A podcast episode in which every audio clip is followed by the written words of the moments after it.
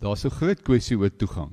Die inkommers en die uh jy weet ek het nou nog Sondag gesê maar as jy nou nie gebore is en jou naalstring geknip is deur tannie Marie van der Merwe nie, jy weet hier in Citrusdal Hospitaal dan as jy nog 'n inkommer. En uh en dank die Here vir inkommers want hier's nou baie. En uh ek dink die die ouens wat nou hier groot geword het raak al hoe minder. Maar ek wil julle met my blaai na Lukas 4 Lukas 4 vers 14. Nou Jesus het toe na Galilea toe teruggegaan vol van die krag van die Heilige Gees en berigte oor hom het deur die hele omgewing versprei. Hy het die mense in die sinagoges geleer en almal het met lof van hom gepraat. En hy het ook in Nasaret gekom waar hy groot geword het en soos sy gewoonte was, het op die Sabbatnag na die sin dag na die sinagoge toe gegaan. Dit is my mooi dat hy uh soos goeie mense nê nee, hy was van gewoonte in die Sabbat op 'n dis natuurlik 'n verdig aand was hy in die sinagoge soos sy gewoonte was. Weet julle wat kerk toe gaan? Moet weer 'n gesonde gewoonte word en nie iets wat jy eers geentice word en geprys word en gesmeek word en so voorts nie. Verstaan dit is dis iets van die dinge in die lewe wat soos tandeborsel. Jy doen dit omdat jy dit gesonde tande wil hê. En jy gaan gym toe ook omdat jy wil fiks wees. En en kerk toe gaan is nie altyd lekker nie. Dis kos jou is moeite. Ehm um, en en deesdae die online goed is wonderlik, maar jy weet jy sorg asof jy kan kies nou waar dit nou vir jou die lekkerste is. En daar's iets daarvan dat 'n mens moet as 'n gewoonte. En ek is veral bekommerd oor ons kinders. Jy weet ons ons kinders word groot gemaak as hy moet skool toe gaan en hy moet bepaalde tyd daar wees. Hy wil ook nie skool toe gaan nie en hy sukkel om hulle in die bed uit te kry en gereed te maak vir skool. Maar daar's iets van die dissipline van van saamkom en as gelowiges saamkom wat ek bevrees is besig om verlore te gaan. En my vraag is, hoe lyk daai generasie 30 jaar van nou af? Wanneer ons dood is. En hulle is die generasie wat die leidende rol moet speel. Waar gaan die kerk wees? As ons ons nou al ons kinders nie groot maak dat dat kerk is 'n is 'n is 'n gewoonte. Dis iets wat jy nie doen. Uh hy het toe uit die skrif gelees. Dit is die boek die profeet Jesaja vir hom aangegee. Hy het dit oopgemaak en die plek gekry waar geskrywe staan. Die gees van die Here is op my omdat hy my gesalf het om die evangelie aan armes te verkondig. Hy het my gestuur om vrylating vir gevangenes uit te roep en herstel van gesig vir blindes, om onderdruktes in vryheid uit te stuur, om die genadejaar van die Here aan te kondig. Nadat hy die boek toegemaak het en aan die amptenaar teruggegee het, het hy gaan sit. Die oë, so kom ek nou ook sit vir oggend. Die oë van almal in die sinagoge was op hom gerig. Toe hy begin hulle toespreek, "Vandag is hierdie skrif wat julle nou gehoor het, vervul." This is a powerful statement. So he's literally busy saying this is that. Julle het dit van gelees, die profeet het dan gelees, "Poep, hy sê ek is vandag die vervulling van daai woord." Nee, kan dink hierdie ouens kyk hom so aan. Almal het hoor gou. Ehm um, Almal het hulle instemming met hom betuig en was verwonderd oor die aangename woorde uit sy mond en hulle het gesê is hy dan nie die seun van Josef nie. So hier's hulle nog almal positief. Dis so sin. Okay. Genadejaar. En 'n genadejaar, jubeljaar. Daai manne was gebelas met belasting, jy wil nie weet nie. Hulle het belasting aan Herodes betaal, belasting aan die tempel betaal, belasting aan die Romeine betaal. Hulle sê dat die mense daardie tyd het minder as 10% oorgehad, 10% oorgehad nadat al die belastings betaal moes word. Dink aan rowwe belasting. En en mense het letterlik net oorleef van die bietjie wat hulle oorgehad het. So genadejaar wat praat van skuldvrystelling was goeie nuus. Uh om te hoor dat daar's 'n nuwe dokter wat almal gaan gesond maak was natuurlik goeie nuus en oë gaan oop en al hierdie mooi goed. So almal so wonderd en hulle sê is dit nie Josef nie. En hoor wat sê hy. Toe sê Jesus vir hulle: Julle sal seker die spreekwoord aan my voorhou: Genees Heer, genees jouself. En vir my sê, ons het gehoor wat alles in Kapernaum gebeur het. Doen nou dieselfde dinge ook hier waar jy groot geword het. Maar dit verseker ek julle. Sê hy verder: Geen profeet word in die plek waar hy groot geword het aanvaar nie. Ek sê vir julle die waarheid. Daar was baie weduwees in Israel in die tyd van Elia toe die hemel 3 jaar en 6 maande lank toegesluit was sodat daar 'n groot hongersnood oor die hele land gekom het. Tog is Elia nie net een van hulle toe gestuur nie, maar wel 'n weduwee in Sarfat in die gebied van Sidon. Daar was baie melaatses in Israel in die tyd van die profeet Elisa. Tog is nie een van hulle genees nie, maar wel Naaman die Siriër. Hoor gou. Almal in die sinagoge was woedend toe hulle die dinge hoor. Skielik so. Draai die die mood Hulle het opgespring, hom uit die dorp uitgejaag en hom gebring tot op die rand van die berg waar hulle die dorp gebou was om van die kraans af te gooi.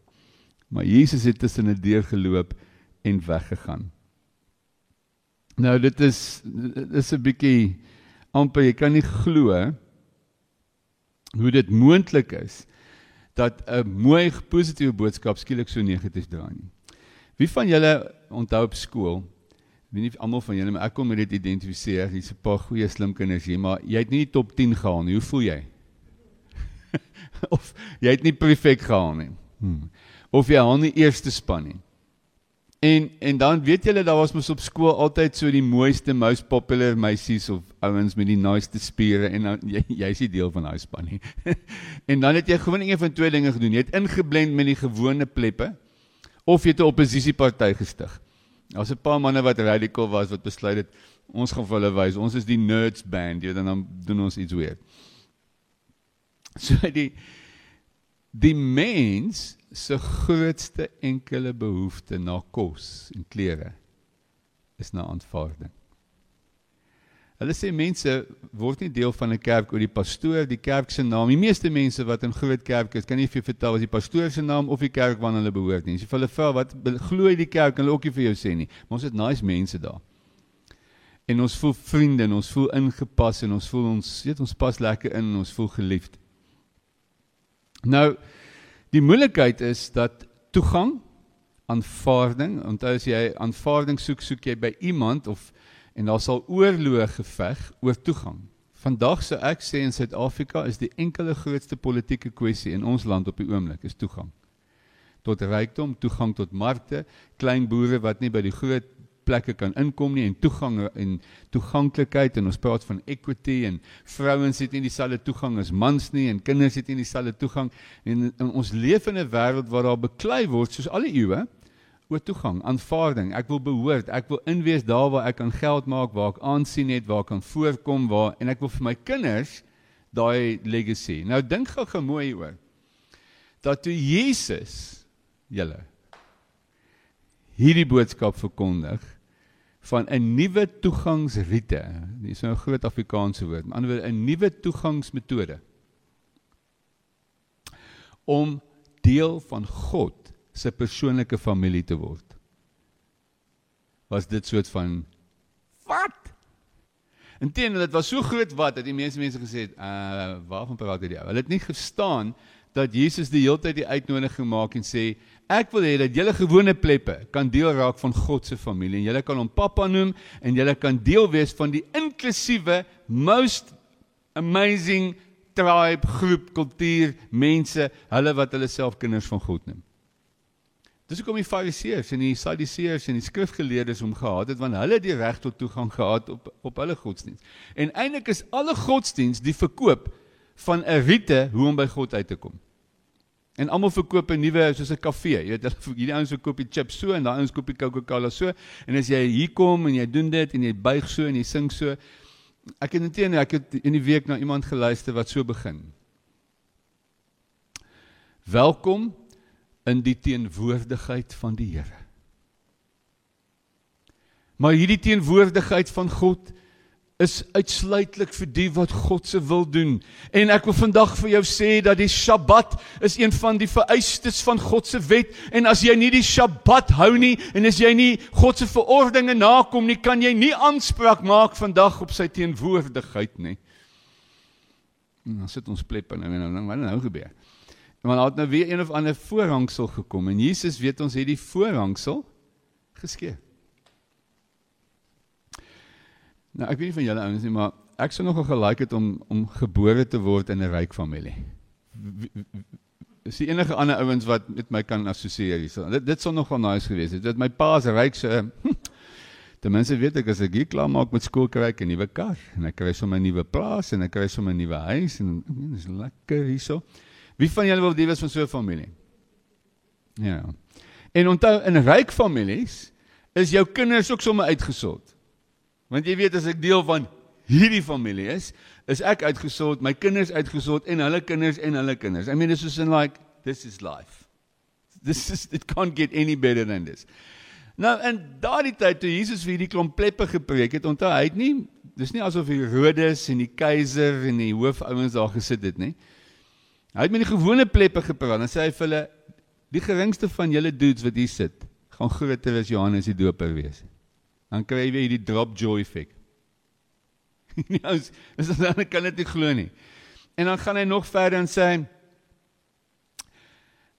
Die Here, God, die Vader wat altyd heilig was, jy kon nie aan hom raak naby hom kom as jy nie deur die priesters en die offers en die lam en al die goed gedoen het en dan kan die hoofpriester, een van die groot dudes, hy kon op een dag naby God kom. En dan sê Jesus Wie julle God se teenwoordigheid beleef, hier sy hy genees die siekes, maak die blindes se oop. Dit wat gebeur wanneer jy in God se teenwoordigheid is, hy vergewe sonde, hy tel ouens se beddens staan op en loop, hy vergewe sonde. Dis wat alles gebeur wanneer jy in. So letterlik, hoor gou mooi. Het Jesus die heiligdom van God aarde toe gebring. En dit is asof die heiligdom van God, die Allerhoogste, het daar voor die mense kom staan gesê kom. Ek gebruik altyd die voorbeeld want baie van julle is te oud, maar ek ek like nogal Ed Sheeran. Dis nou van hierdie nuwe ouens wat goed sing. Nou kom ek van hom hou as hy hy sing net sulke lekker basic goed op gitaar en en en, en so imagine jy wil graag 'n konsert van Ed Sheeran gaan bywoon. En dit kos 2000 rand. As jy het geld gespaar, jy het alles gekry. Uiteindelik het jy die 2000 rand. Uiteindelik kom jy by die stadium en die karre staan vir kilometers en jy moet jou frik loop om daar te kom en as jy daar kom as daar lang rye en dit staan en daar staan jy en nou wag jy nou maar soos die gewone pleppe want jou 2000 rand is die backseat kaartjie. jy gaan so iewers agter sit. En so wag jy en wag jy en wag jy en die volgende oomblik is daar net 'n gegil en 'n geskree en Ed Sheeran kom by die hek uit en dis kameras en sekuriteit guards en hier stap hy aan en julle almal gaan en is mal. En die volgende oomblik staan mense weg en hier staan jy en Ed Sheeran kom staan hier reg voor en jy sê Olivia I have a ticket for you come. En hy vat jou aan jou hand en hy's met jou daar in na die VIP section toe en jy's daar en nou wie van julle sou dit like? Dis presies wat Jesus gedoen het is Jesus Christus het die volheid en die heerlikheid wat vir almal toegesluit was wat nie toegang gehad het nie het hy kom aanbied en hy het sy hand uitgesteek. So hy het letterlik sy hand uitgesteek. Die koninkryk van God het het naby gekom. Nou as iemand nou net ingeskakel het waar ek preek vir oggend as die goeie nuus is Jesus kom wys ons en hy nooi ons na 'n nuwe vorm van familie. That's the good news. Nou wie van julle het al in julle eie families bietjie moenie julle hande nou opsteek nie, maar baie mense het al in hulle familie seer gekry, nê. Gedink, "Ja, ek het hoekom is ek in hierdie familie gebore?" Jy weet met hierdie ma en met jy's net jou ma, jy weet daai soort van goed gebeur en dan dink jy, "Ja, en jy weet eerlikheid met hierdie boetie." Of met hierdie sussie. ons dink sulke goed. Jy mag dit nie sê nie. En jy dink dit veral wanneer dit Kersfees is en hulle nou moet bymekaar kom en dan weet jy vir about 3 ure gaan jy hulle in die oë moet kyk en nice wees daaroor en dis dis dankie Here, dis net 3 ure en dis Kersfees. nou hierdie gesinding. Nou ek weet nie van julle nie, maar ek like Fast and Furious. Dis een van my favorite flicks. Wie ken dit? Dis karre, dis vinnige karre en nog vinnige karre wat nog meer vinnige exciting goed doen. En dan is die manier hulle hierdie hele reeks, ek dink hulle is nou by 9 Fast and Furious 9, is elke keer eindig dit oor about family. en daar's nou al 'n baba in die scene en daar's nou alles gaan oor en en daar's sekerlik julle, kyk gou vir my, daar's in die hele lewe niks lekkerder as om te voel ons is familie nie. Ons behoort Nou die moeilikheid is die kerk se definisie of hierdie liggaam, hierdie familie wat Jesus ons nou uitnooi, gaan ek nou verduidelik, lyk anders as wat ons verstaan. Want weet julle wat gangsters is ook nogal familie. Alright. En deesdae kry jy groepidentiteitsfamilie, want as ons met dieselfde sonde besig is, dan maak ons 'n groepering van daai sonde en dan begin ons sê ons het regte om hierdie verkeerd te doen. En dit raak ook 'n familie en ons voel ons behoort. En daar's manne wat familiebanke begin en dan begin hulle ander ouens uitsort wat nie dieselfde voorregte as hulle het nie. Wie van julle weet dit gebeur? So die kwessie oor familie is actually controversial. En it's actually moeilik. Ons almal soek familie, maar die vorm van familie wat vir ons aangebied word in hierdie wêreld het allerlei slaggate en kom in 'n hoë prys. En as jy dink aan die gangsters, moet jy eers jou lojaliteit aan hulle bewys en iets bad doen en dan raak jy deel en so raak hierdie familiegoed nog hulle mag. Ek het nou nog 'n ouetjie gelees, 'n swart ou, wat uh, hy's 'n hy's 'n komediant, so nou skryf hy 'n boek. Hy sê Ubuntu is crap. Hy sê hy glo glad nie in Ubuntu nie. Hy sê hy wens baie meer hy was 'n Duitser. Hy sê want Duitsers wanneer hulle by 'n tafel sit en daar word kos, weet en hulle het nou weet 'n besigheid. Hy sê wat Duitsers sou doen wanneer hulle die kos bestel, dan reël hulle gou vir dit, okay guys, what's going to be the payment method today? If each one paying for themselves. Great guys. Waiter, split the bill. Hy sê dit gebeur nie met Ubuntu nie. Ubuntu is ons sit en niemand weet wie gaan betaal nie en ons sê niks nie, maar ons eet. En dan wanneer ons by die bil die die payment van die bil kom, hy sê dan werk dit net sodat die ou wat die meeste geld het met my opdok en vir almal betaal. Hy sê en ek dink dit is fair. Okay, kan nie almens op dit nie, maar dit is nou 'n soort van so daar's 'n weer 'n idee. Ons dink Ubuntu is nou die ding. Ek het nou eendag gesels ek met 'n burgemeester wat nou onder die weet in die arm deel van die dorp woon en hy het burgemeester geword. En hy vertel vir my sê Jan, ek het nooit geweet dit gaan so ingewikkeld wees. Want die oomblik toe ek burgemeester word en ek kry salaris te staan as sewe mense by my deur elke aand vir my te vra vir vleis en suiker en brood en geld en werk. Nou is dit familie. My so heilig gaan kykie. Is dit familie? Hm. En dan kry ons die soort van kader deployment van 'n politieke familie is wanneer ons in beheer is van hierdie politieke besigheid dan sorg ons net vir onsself. En 'n ander man is uit en dis nepotisme en ons kry al daai goedes. Ek wie fyn weet ons soek 'n nuwe vorm van familie. Is iemand reg? Sê net amen, kyk vir die ou langs jou en sê. OK. My my preek het toegemaak. Alraai, daar kom Jan. Nou sê. Nou ek wil ek het 'n uh, besig om 'n boekie te lees en ek gaan eintlik uit sy boekie praat. Ehm um, Kierkegaard was 'n bekende teoloog, 'n Duitse teoloog wat in die Duitse ehm um, nazi-oorheersing het hy as pastoor teen die nazi-beweging wat gebeur het opgestaan. Hy's later ook vervolg. En hy het die volgende punte uitgehaal oor gemeenskap en hoe lyk Jesus se Bybelse gemeenskap anders as dit van die wêreld. Eerste hierdie beweging is nie 'n godsdiens nie. Hierdie Jesus familie, onthou want wie van julle weet godsdiens raak ook 'n familie. Ek het my kerk. En ek is al my pa was by die kerk en my ma en my agterse tannie se ma en almal was al in die kerk en ons sal in hierdie kerk doodgaan. En in hierdie kerk maak ons so. En julle moenie nou met nuwe goed in ons kerk kom nie want ons werk so. En dan raak dit ook 'n ding en is dit die Here se plan? OK. Hy sê Jesus het nie nog 'n godsdiens begin nie. Nou moet julle mooi hoor. Hy sê in die in die in die kosmos sentreer al die planete in die swaartekrag van die son. Jesus se beweging sentreer nie rond metodiek, metodes, rituele, hoe laat ons bid, wanneer ons bid, hoe lank ons bid, waar ons sing, hoe ons sing, buig ons, maak ons. Dis nie die center point nie. Die center point is Jesus Christus. 'n Persoon. Dit beteken dat dis nie ons taal wat ons sentreer nie. Dis nie ons kultuur of ons kleer wat ons sentreer nie. Dis nie ons gewoontes wat ons sentreer nie. Dis die persoon van Jesus Christus. Wie van julle weet dit? Praat gou met my. Kyk vir my. Wie van julle sal met my saamstem dat jy het al mense ontmoet wat 'n werklike persoonlike verhouding het met die Here van verskillende vreemde kulture en julle klik so? Wie dit al beleef?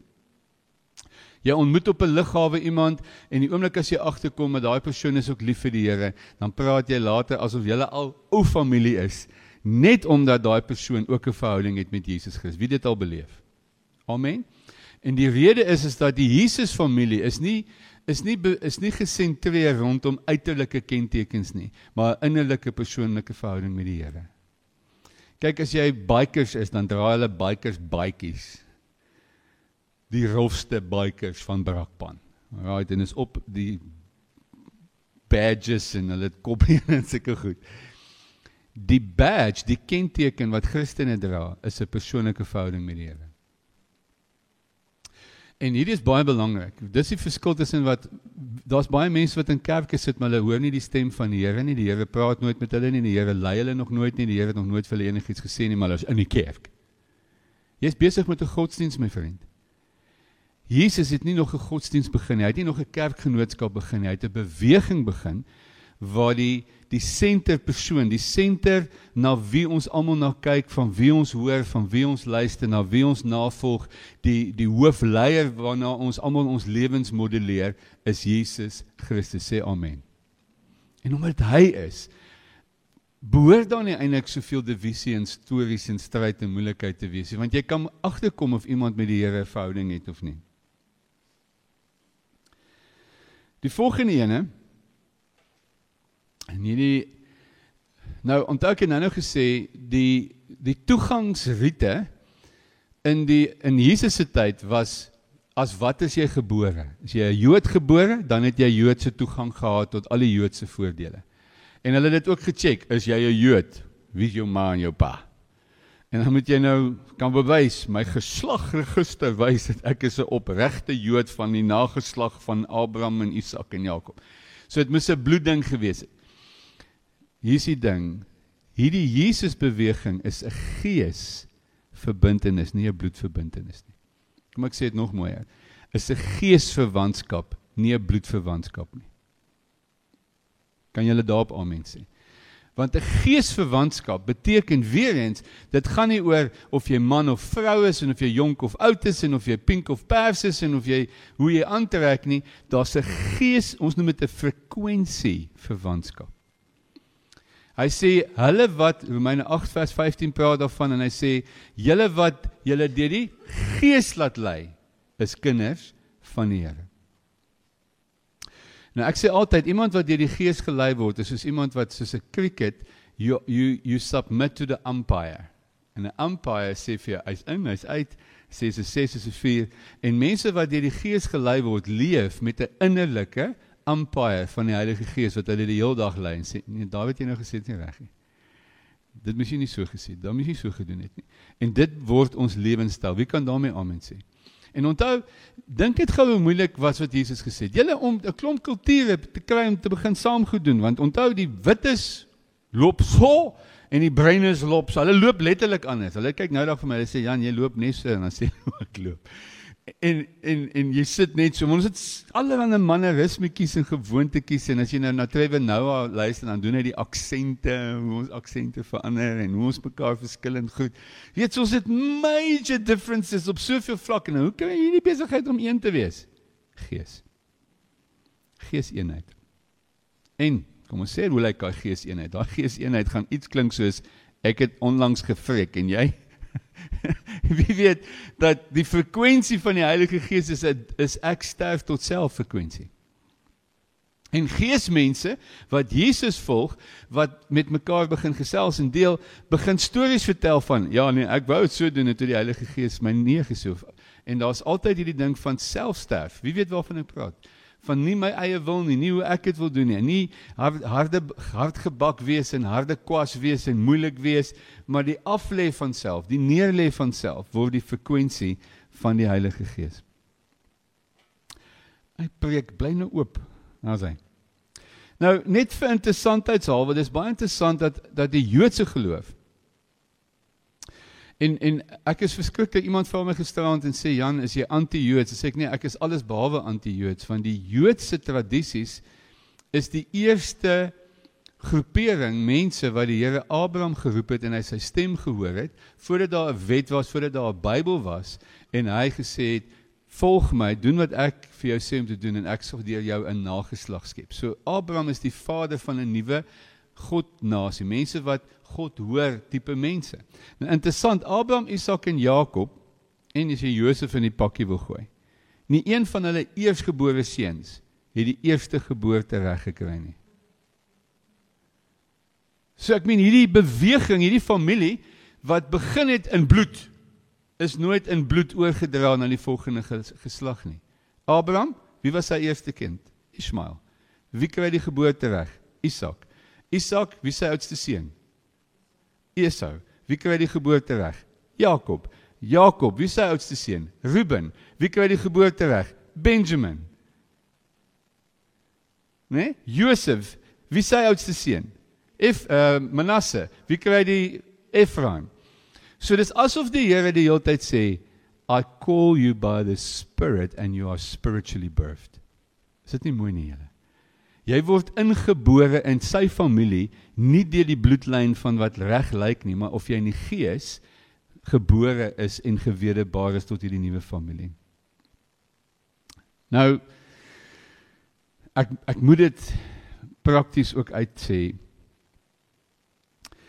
Ehm um, ek, ek gaan dit vir julle lees. Ek, ek gaan die notas later plaas want want ek is nou baie filosofies hier gewees. Ehm um, ek skryf hier volgende neer.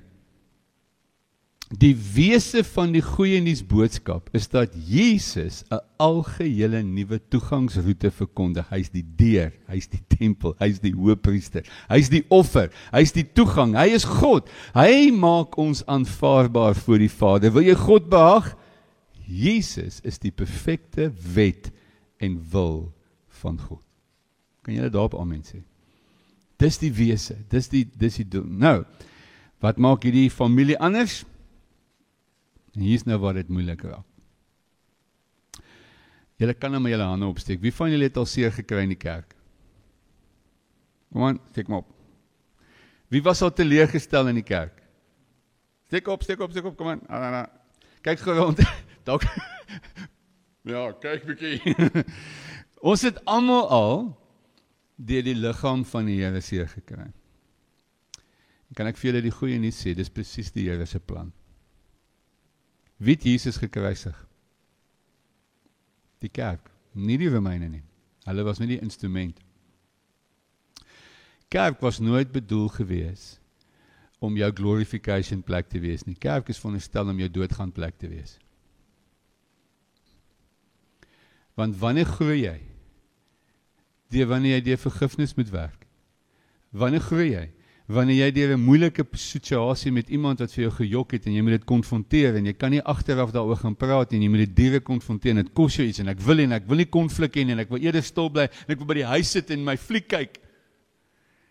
Maar die kerk vra om soos en hier's die ding, Onthou die einddoel van hierdie liggaam soos enige familie moet ons dit begin wys. Ons moet begin wys wie ons volg en om te wys dat ons Jesus volg, moet ons karakters, ons etiese waardes, die maniere ons besigheid doen, hoe ons transaksies doen, hoe ons goed betaal, alles wat ons doen moet uiteindelik wys na Jesus. Nou wie van julle weet dit gebeur nie die hande oplegging op 'n Sondagoggend nie.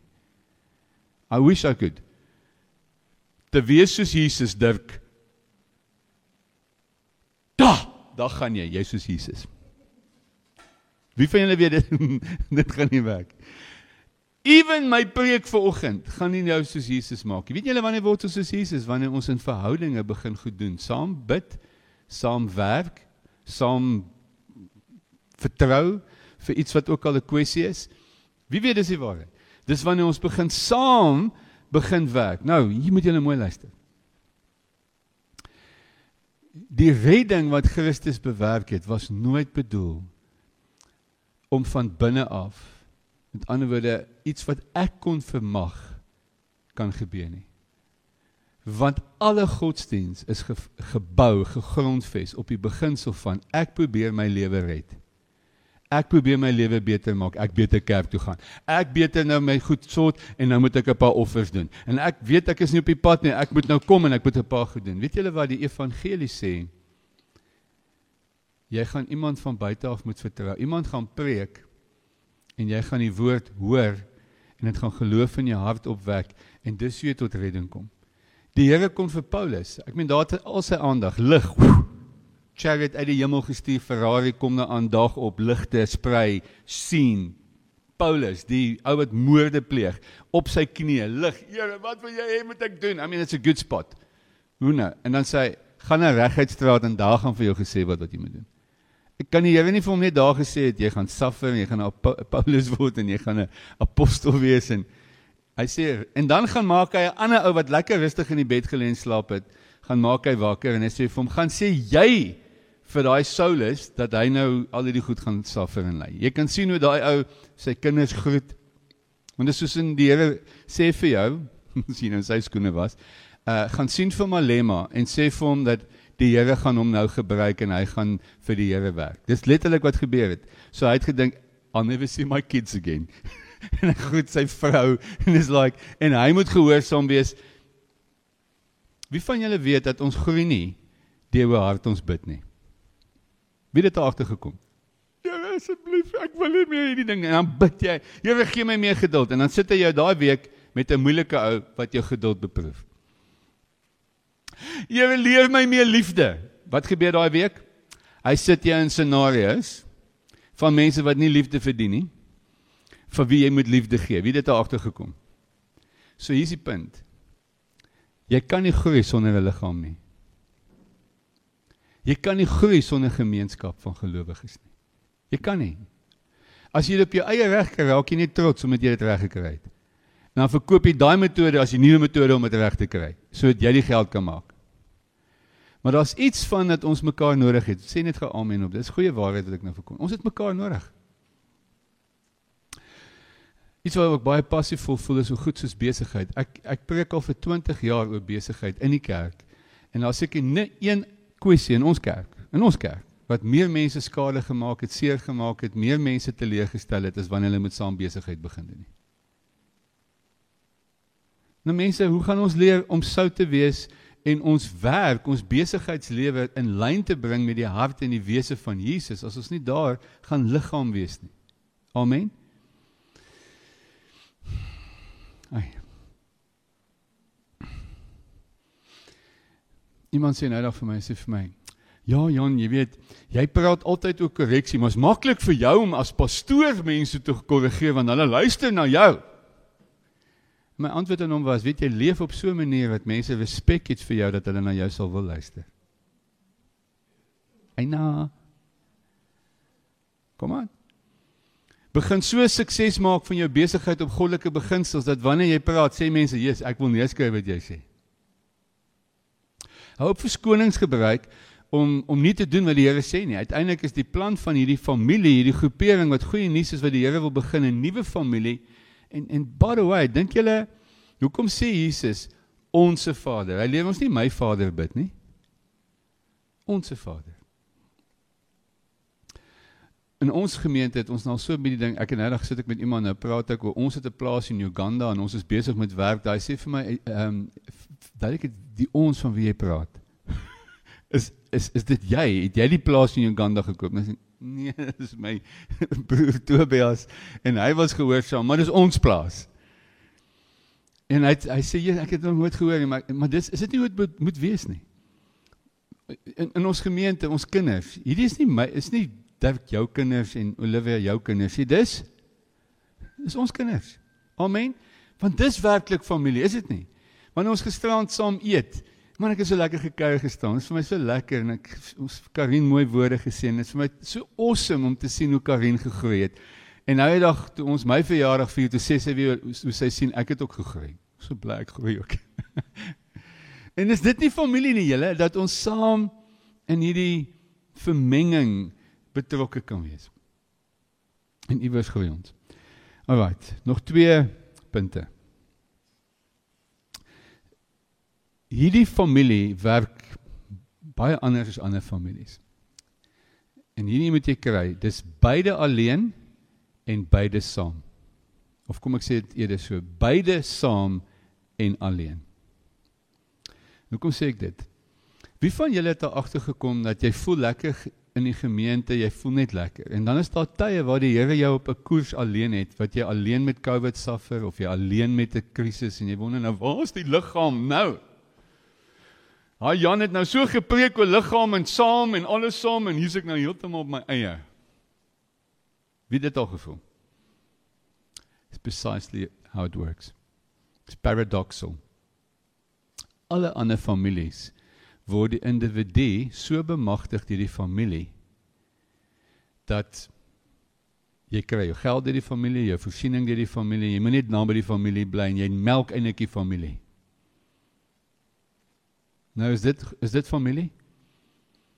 Die familie wat die Here bou is a collective royalty where everyone becomes a king. Everyone becomes a queen. En jy kry dit nie reg as jy nie van tyd tot tyd op jou eie met goed moet worstel nie. Dis 'n dubbel ding. Die tonge van vuur wat in Pinksterdag was 'n dubbeltong. En daar's 'n anointing that's on the individual and there's an anointing that's on the corporate. Wie het dit al beleef? Daar's goed wat gebeur wanneer ons goed saam doen en dan kry ons goed vinnig reg. Maar daar's seker jy kan nie op daai anointing ry nie en alles in die gemeente jy kom bid net hier jy kom sing net hier jy kom doen net alles wanneer ons geestelik is jy altyd saam op jou eie het jy geen gebedslewe nie jy het geen verhouding met die Here jy disipel niemand nie jy's nie sout nie jy's die lig jy weet jy wat dit gaan nie werk nie kan iemand amen sê daar's iets van hierdie liggaam wat maak en bepaal dat ons met soms alleen wees en ons met soos 'n Daniël ons man kan staan in Babylon soos 'n Ester ons man kan staan in Persië soos 'n En, en wie van julle weet dis die waarheid? En hier's nog 'n ding wat ek al my moeg gepuzzle het oor, want ek like mos nou die mense bymekaar te kry. En dis die volgende punt is die Here verstrooi ons altyd tussen ons vyande. Alle ander families, ons bou vir ons 'n plaas en ons word 'n sektorgroep van ons mense en ons is hier binne en julle is daar buite. Wie ken daai familie besigheid? En dan is dit En dis nie hoe die Here werk nie. Die heeltyd is dit die olyfboom in die wingerd. Ek gaan julle so skape tussen die wolwe instuur. The the gospel message is a scatter message. Ek love hierdie storie, die die die Gedara besetene van Gedara word nou net verrein. Hy's 'n heiden, hy het nie Joods groot geword nie. Hy het in sy lewe nog nooit 'n Joodse Bybel gelees nie. Hy's 'n heiden van die 10 stede van Gadara. Dis aan die ander kant van Galilea. Daai oggend toe Jesus vir sy Joodse seuns sê, "Ons gaan na die ander kant toe." Toe sê Petrus vir Johannes, "Jy weet nie vir jou ma sê waar ons nou gaan nie." Want dis is dis is die bad ouens aan die ander kant van die see. En toe kom hy nou net tot bekering en hy het die duiwels uitgedryf en hy vra die obvious vraag: Here, kan ek nou saam met jou en deel van jou familie word? Sê die Here: Nee, gaan terug en verkondig wat met jou gebeur het. Jy het dit geweet, gelees. Markus 5. En dan moet hy teruggaan en dan getuig hy en hy vertel vir 'n klomp mense, Samaritaanse vrou dieselfde gebeur en dan is daar 'n crowd. Jesus kom 'n paar maande of weke later daaraan en skielik is daar 'n hele groot klomp mense en hy genees en hy bring die evangelie. Wie van julle dit nou al oor gewonder wat ek nou sê? Ja, ons kom by mekaar op 'n Sondag, maar uiteindelik we are scattered in our places of influence all over the town. Want dis hoe sout werk. Wie van julle weet dat sout wat jy alleen drink, gaan jy jou maag laat werk? Kom, jy het al getrou. Wat doen jy as jy jou maag in die gang kry? Jy vat sout en drink 'n lepel of twee. Dit is nie goed nie. So die konsentrasie van sout werk die beste wanneer hy in die sop is en hy versprei. Amen. Lig, wie van julle weet een groot lig raak 'n vuurtoring? Great. Weer eens wil die Here die Here met die lig versprei en dat dit oral in die wêreld sal lig wees. Sê amen. So, ek sluit af. Goeie nuus evangelie. Wie voel nog steeds is goeie nuus?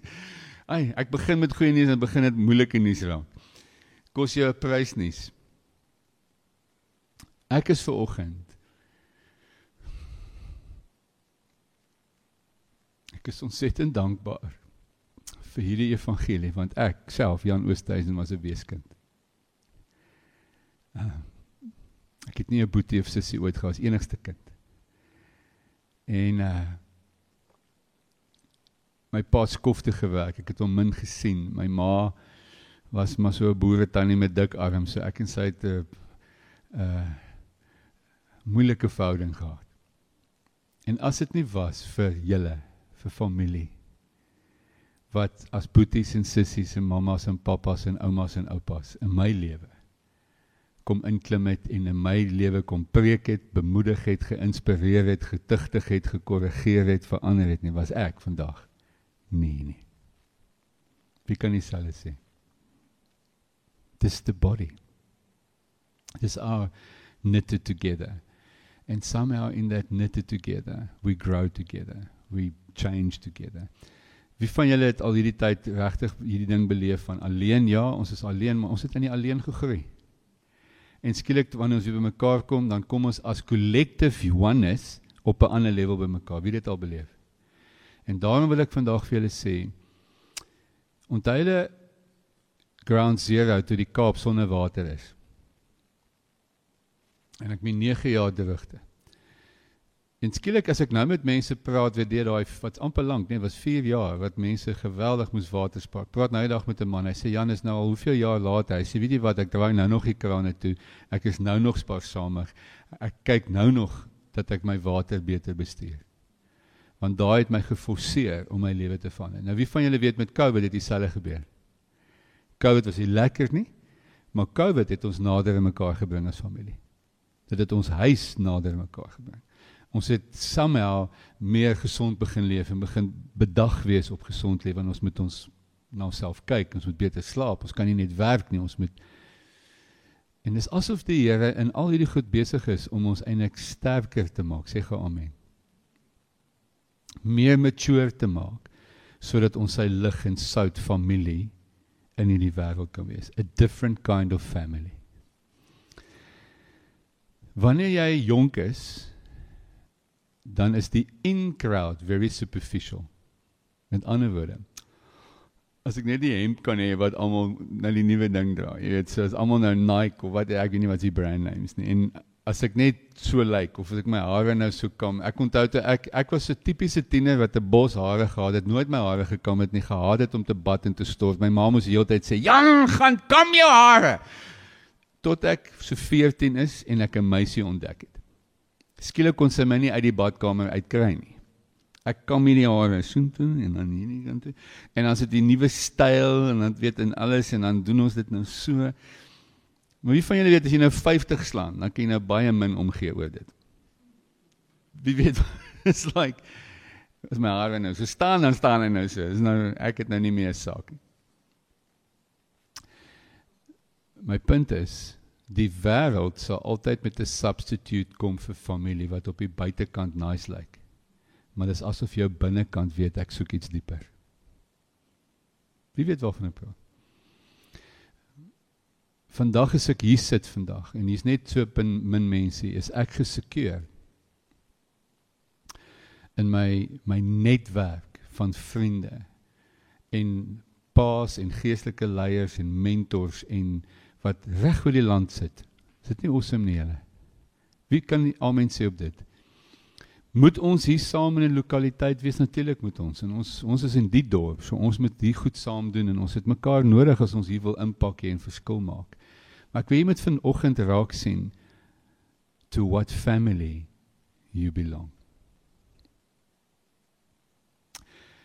Ek lees uh, so een van die mees beste boeke wat ek nog ooit gelees het, The Secret Life of Trees. En hierdie man, ek het al baie oor dit al gepreek, maar hy vertel toe nou van dat bome soos wat met enige ding of dit nou bokke of skape is en so aan as as 'n skaap as jy 'n skaap te veel met dieselfde ras of dieselfde familie mos laat uh, mate dan kry jy allerlei disformities en goed. Geen my nou nie die boeretaal hoe sê mense dit nou reg? Inteling, nê. Nee.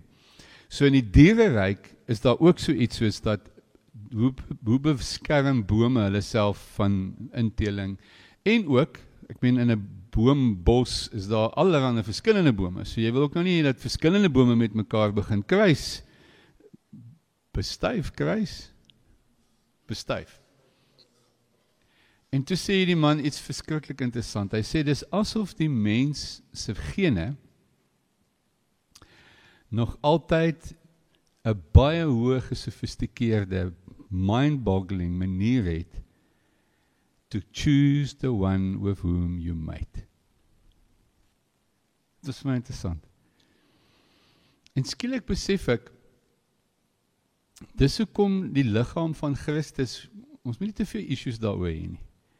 Want die Here weet watter mense om by mekaar te voeg en wat outomaties met mekaar begin skakel en link. Wie weet wie dit al beleef.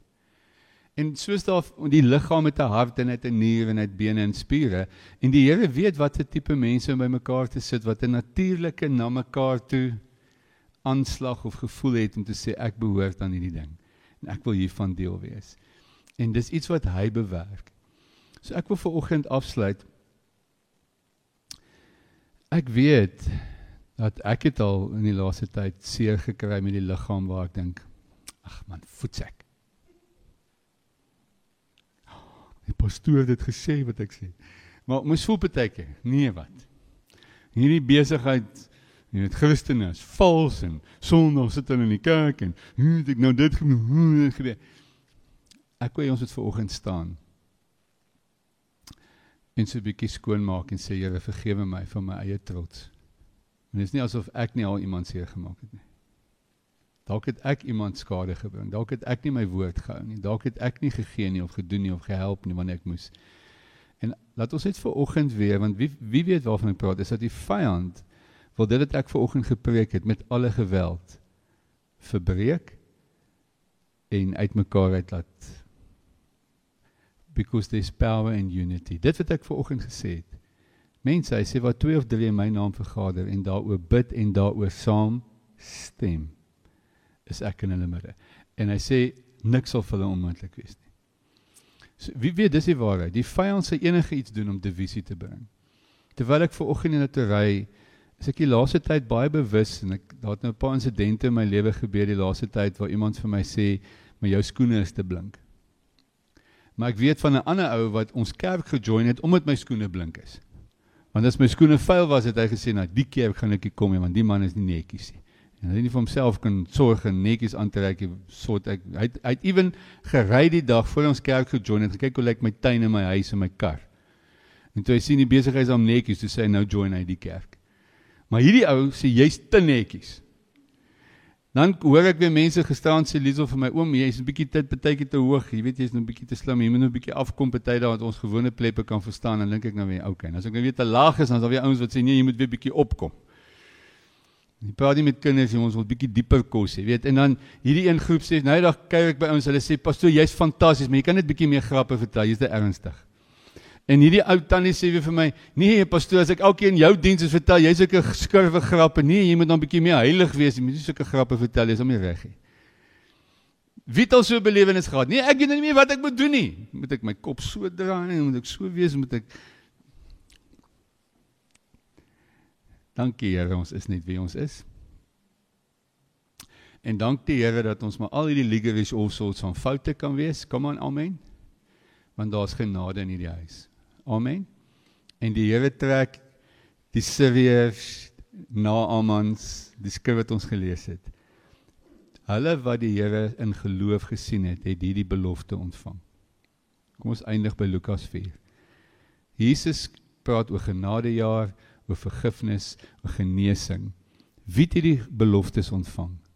Hulle wat dit in die geloof hulle sin gemaak het. Dis die toegangsriete. Johannes 1 vers 12 aan hulle wat hom aangeneem het het hy die mag gegee om kinders van God te word.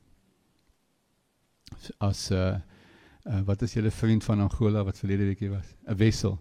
Hy verlede weekie is en hy praat van Angola en die Boesmans en al daai mense en dan dink ek is dit nie wonderlik nie hoe daai mense hierdie genade gekry die Boesmans want hulle dit ontvang. Jy kan ver oggend mense sit wat sê, "Bah." Ah soek my manne, my ding, saam drink manne. You miss it. What binds us together is that all of us saw a healing, a forgiveness, something that God gave, and we received it. And by that, we became children of God. And that's the gospel. Kom ons staan. Vader, kom terwyl julle sommer net staan, ehm um, maak sommer net jou hart skoon vir oggend. As daar iets is wat jy teen iemand het, sê net Here, ek spreek vry, vergeef hulle want hulle weet nie wat hulle doen nie. As jy iets teenoor my het wat ook kan gebeur, want ek so baie foute het en dinge doen ek nie moet doen nie. Kom ons spreek vry, kom ons vergewe vir oggend. Here, en ek bid vir oggend dat deur u Heilige Gees, Here, u vir oggend net weer 'n heilige goddelike familieeenheid kom bewerk. Dis so 'n reuse geskenk. Ons het nie verdien om in so 'n ryk familie te behoort nie. Maar U het ons uitgekies. U het ons kom roep om in hierdie ryk goddelike kinders van God familie te kan deel wees. Kom ons sê net dankie, net daar waar jy staan. Here, dankie, dankie, dankie, dankie. Dankie dat ek in 'n familie behoort. Dankie dat ek in hierdie ryk familie behoort. My pa aan wie die beeste in die duisend heuwels. Here, ons behoort, ons kinders se toekoms is is verseker as hulle aan hierdie familie behoort. En Here, so ons kom maak vandag net weer ons ons harte en ons lewens vas in die geloof in Christus Jesus en die familie, die die gesin, die gemeenskap die die die saamwees wat U in ons kom bewerk het. In Jesus naam. Amen en amen. As jy ingeskakel was, die Here seën jou. Baie dankie dat jy aanlyn was. So 'n bietjie lank gesels, maar so lekker woord om net oor saam te dink. Gee en en wees deel soos wat die Here op jou hart werk. God bless you. Amen.